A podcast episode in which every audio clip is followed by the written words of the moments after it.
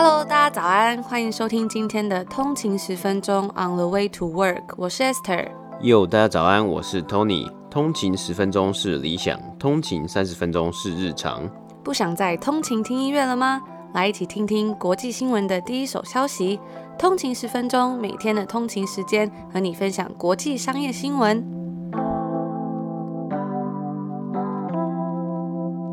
大家早安，今天是一月五号，星期二，欢迎回来通勤十分钟。大家早安。那我们上礼拜抽书的抽这本《人生赛局》这本书，我们的抽奖结果已经公布在我们的 IG 上面了。那我们之后呢，也都会放在，就是抽奖结果都会一直放在这个精选动态上面。那今天是二零二一年美股的第一天的交易日，那事不宜迟，我们就马上进入北美三大指数播报。今天是北美时间的一月四号，星期一。今天的道琼工业指数呢是下跌了三百八十二点，跌幅是一点二五个百分比，来到三万零两百二十三点。S&P 五百标普五百指数呢是下跌了五十五点，跌幅是一点四八个百分比，来到三千七百点。纳斯达克指数呢则是下跌了一百八十九点，跌幅是一点四七个百分比，来到一万两千六百九十八点。那今天是二零二一年的第一个交易日啊，北美股市也是震荡的一天。三大指数呢，在二零二零年最后一天都是上涨的，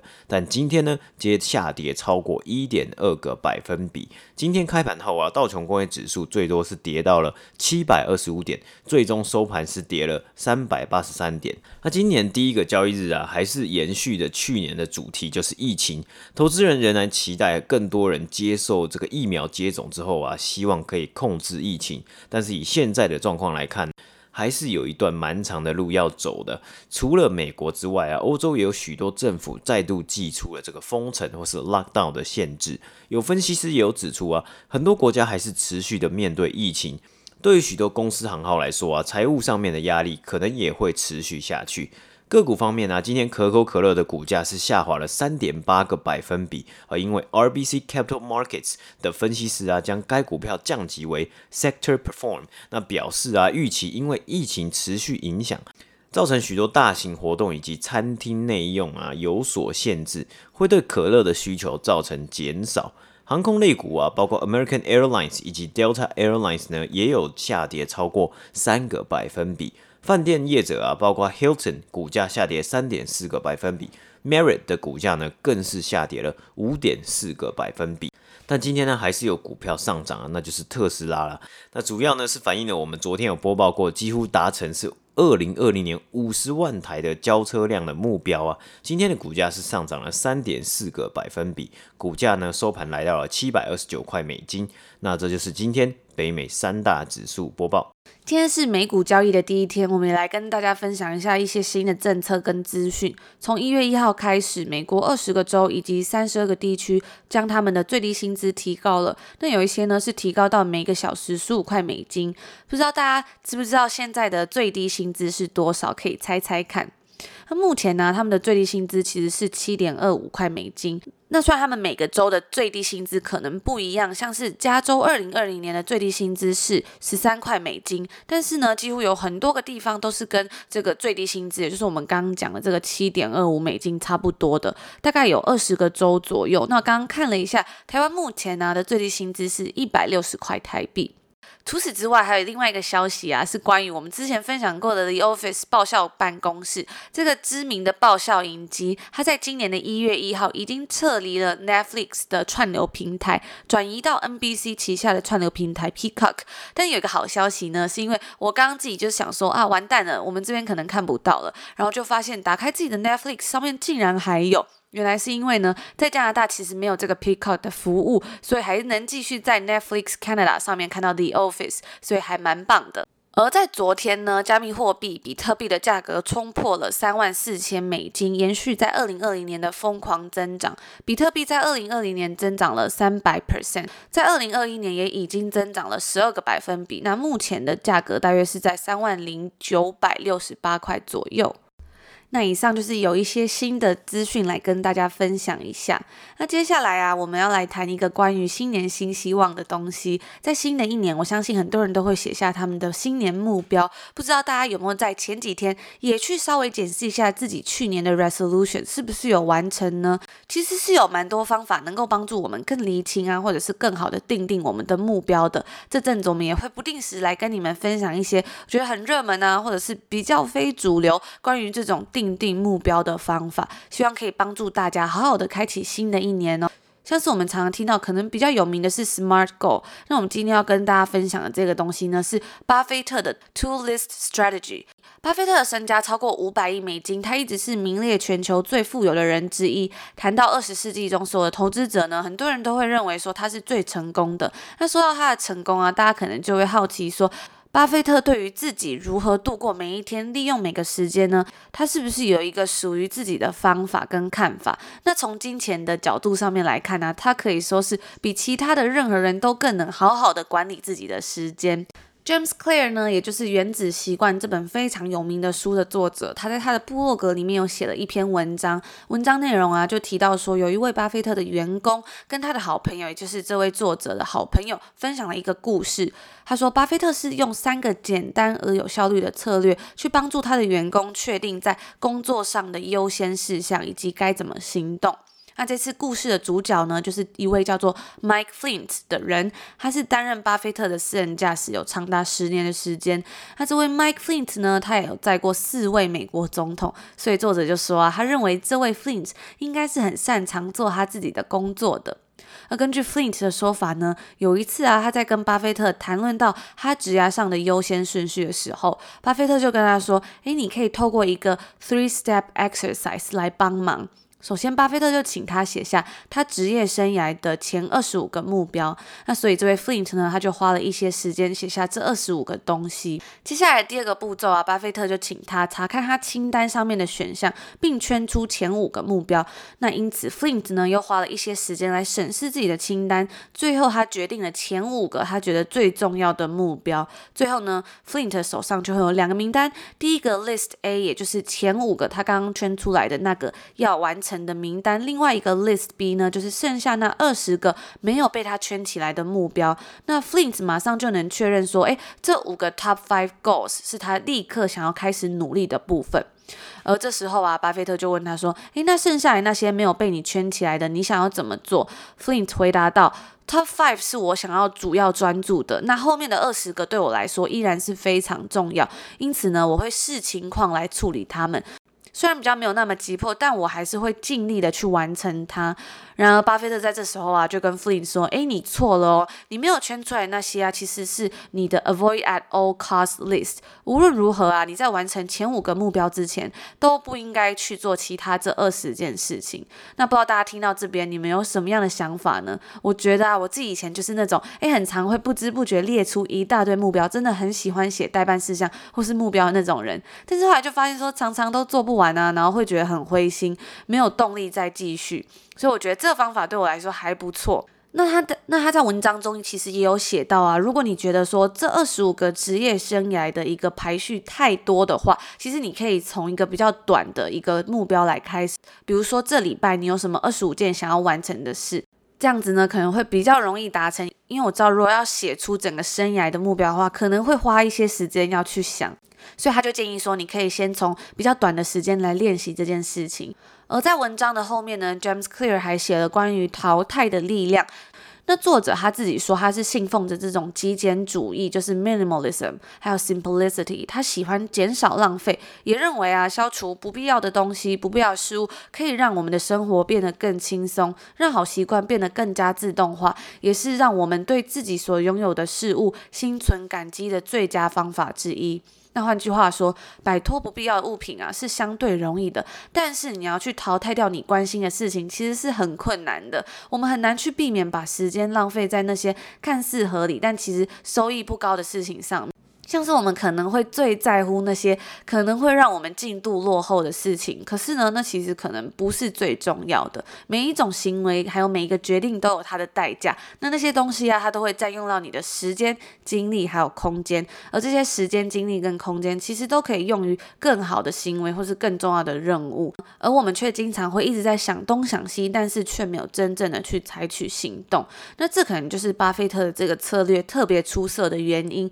在我们的单上的第六项到第二十五项是我们可能会关心的事情，他们对你来说可能很重要，花费时间在上面也很容易。但是呢，要将他们与清单上的前五个目标进行比较的时候啊，这些目标就会分散掉你的注意力，把时间花在没有那么优先的事情上，变成你会去关心说有二十个没有完成的目标，而不是有五个已经完成的目标的原因。那最后他就说。The most dangerous distractions are the ones you love, but that don't love you back。那就在这边跟大家分享这一则，我觉得可能对于写下新年目标还蛮有帮助的一个策略。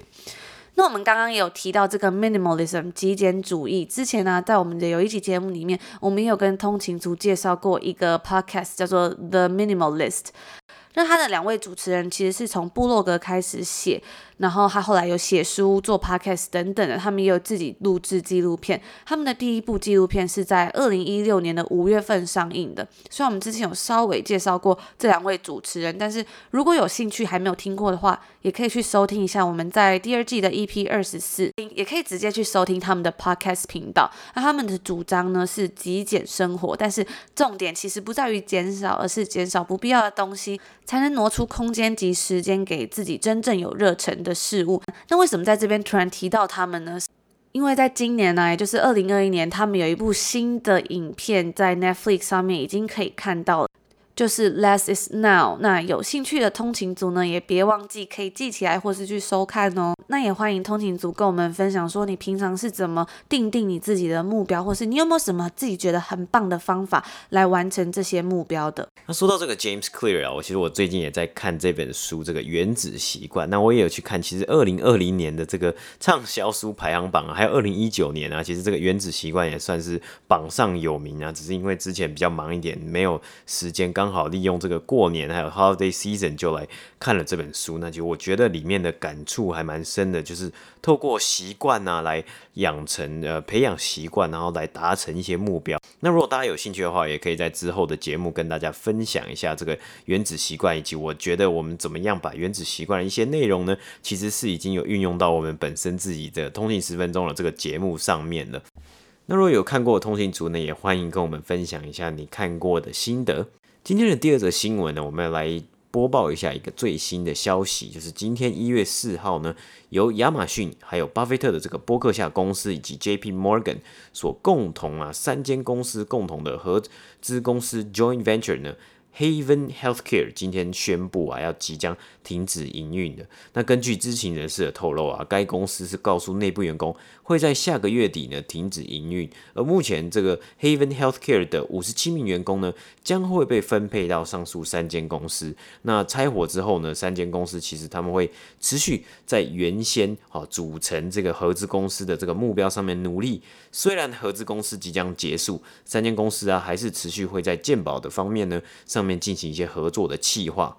那先来谈谈 Haven Healthcare 是一间什么样的公司好了，会让亚马逊、波克夏以及 JP Morgan 在三年前 team up 组成一个这个超级明星队组合在一起，那就是他们都希望解决很多美国公司也都希望解决的问题，就是逐渐上涨的员工医疗保险成本。那三年前呢，这个组合也让美国的医疗界啊造成不小的轰动，甚至造成部分的医疗保险相关产业公司啊股价震荡。包括三年前这个消息一出来啊，美国连锁药局 CVS 它的股价就马上下跌了，因为啊，或许这三间公司是有机会带来健康保险的新浪潮。然而事与愿违，Haven 的拆组啊，见证了要改善美国医疗保险体系啊是非常困难的一件事情。从医疗单位到制药公司到中间许多程序啊。大约每年要花上美国三点五兆美金的成本。根据 CNBC 的报道啊，巴菲特在去年似乎就曾经暗示过啊，或许 Haven 没有办法在改善医疗保险体制上啊做出一定的成绩。那当时啊，Haven 其实是希望能够改善这三间公司内部的员工保险的状况。但是啊，其实实际上啊，三间公司的 project 呢都是独立进行的，那也逐渐的减弱了削弱了这间公司这个合资公司存在的必要性。因为那毕竟如果是这样的话，其实就直接把这个合资公司里面的部门还有一一些人员啊，直接纳入这三间公司各自底下内部的 team 就可以了。而当时造成的轰动啊，也在今天宣布该公司结束啊，告了一段落。或许对某些人来说啊，是一个失望。毕竟当时蛮多媒体是相信啊，这间公司或许能有所作为。那根据 Haven 官方的声明是指出啊，Haven 的团队在过去找寻了很多鉴宝解决方案的可能性。包括让许多照护啊更容易取得保险的内容，更容易让员工了解以及使用，以及处方药啊可以让员工更能够负担。那之后啊，三间公司会各自利用他们自己的力量以及观察，持续在部分计划上面合作，以去确保自家员工的需求能够被满足。那我们也看到，美国的健保成本是逐年上升，每年呢，其实这个 healthcare 的问题啊，也是被大家拿出来讨论啊。那希望啊，我们昨天跟大家有分享过，其实我们也蛮希望可以有机会持续观察，包括 healthcare 还有这些呃医疗照护的这个产业上面呢，是否有一些可以让这些领域创新的趋势，然后再跟大家来分享。那这就是今天第二则新闻的播报。那以上就是我们今天要跟大家分享的内容啦。然后在昨天呢，我们也有在我们的 Instagram 上面跟大家分享了一个最近很喜欢听的一个 podcast。如果大家有对商业故事或者一些创业故事有兴趣的话，也可以记得收藏起来。那这个 podcast 啊，它是 NPR 制作的，叫做 How I Build This。里面的内容啊，有很多是访问一些创业家，然后问他们，所以这公司是怎么建立起来的？那透过主持人的引导，可以让来宾逐渐打开心房，跟听。种分享他们的创业历程啊，还有一些喜怒哀乐。那这个节目，他也曾经访问过非常多有名的人，像是我们昨天跟大家讲到 Headspace 的创办人，以及还有这个 Lush Cosmetics 的共同创办人兼 CEO，或者是 Wayfair，就是那个网络上零售商卖家具的这个公司的创办人，甚至还有 Airbnb 的创办人等等的，反正就是有非常多不同的创业家。那我自己觉得最有趣的啊，是因为很多时候我们在听这种商业新闻或是创业故事的时候，都会觉得说很生硬，或者是其实我们在网网络上早就听过这些东西，可能是媒体，可能是公司所发的公关稿，或者是整个公司的形象，我们都知道了。但是啊，在这个节目里面，我听到蛮多是关于这些创办人他背后的人生故事，比如说他是怎么样变成他今天的自己的，或者是一些他小时候的家庭故事。那我觉得这个才是对我来说很吸引人的，因为我就可以知道说，诶，他是怎么塑造出他今天的这个人格，以及他看事情的方式。那我在网络上其实有看到蛮多媒体去形容这个这位主持人啊，还有他在主持还有访问的访谈风格，就是他其实让这些来宾其实是创造一个很 safe 还蛮安全的 environment 嘛。那他会去用很引导或是很鼓励的方式，可以让这些来宾逐渐的去敞开他们的心房，去讲到一些比较不为人知的一些关于这些来宾比较个人的或是比较呃情感上面的，对于他的商业的决策。的一些想法还有思路啊，因为其实还蛮多时候，就像 e s t e r 讲过，我们看到很多报章杂志，当然他都会写说，哦，诶，可能这间公司啊，我达成了什么样的目标，或是我达成了什么样的业绩，这个其实大家都很容易去找到，但其实真正背后的一些思路啊，还有一些逻辑，还有一些心路历程，其实是呃还蛮难得去跟大家来分享出来的。那我有看到，其实 Guy Raz 他也有把他这些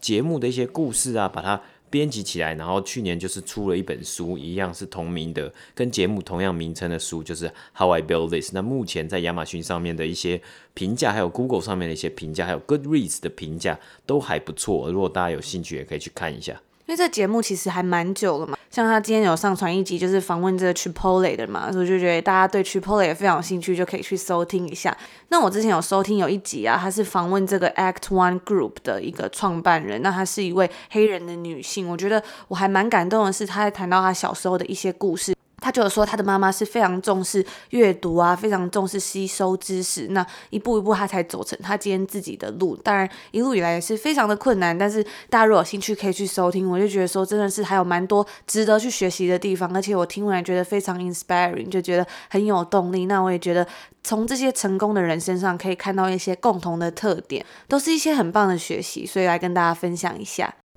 那如果大家喜欢我们的内容的话，也千万别忘了帮我们分享，还有按赞，就可以掌握到最新的资讯哦。也可以订阅这个 podcast，或者是留言告诉我们你喜欢听什么东西。也别忘了，最重要的是要来追踪我们的 Instagram 上面来跟我们聊聊天。我们在上面也会每天都发布一些新的资讯。好，那我们就礼拜四见，拜拜，拜拜。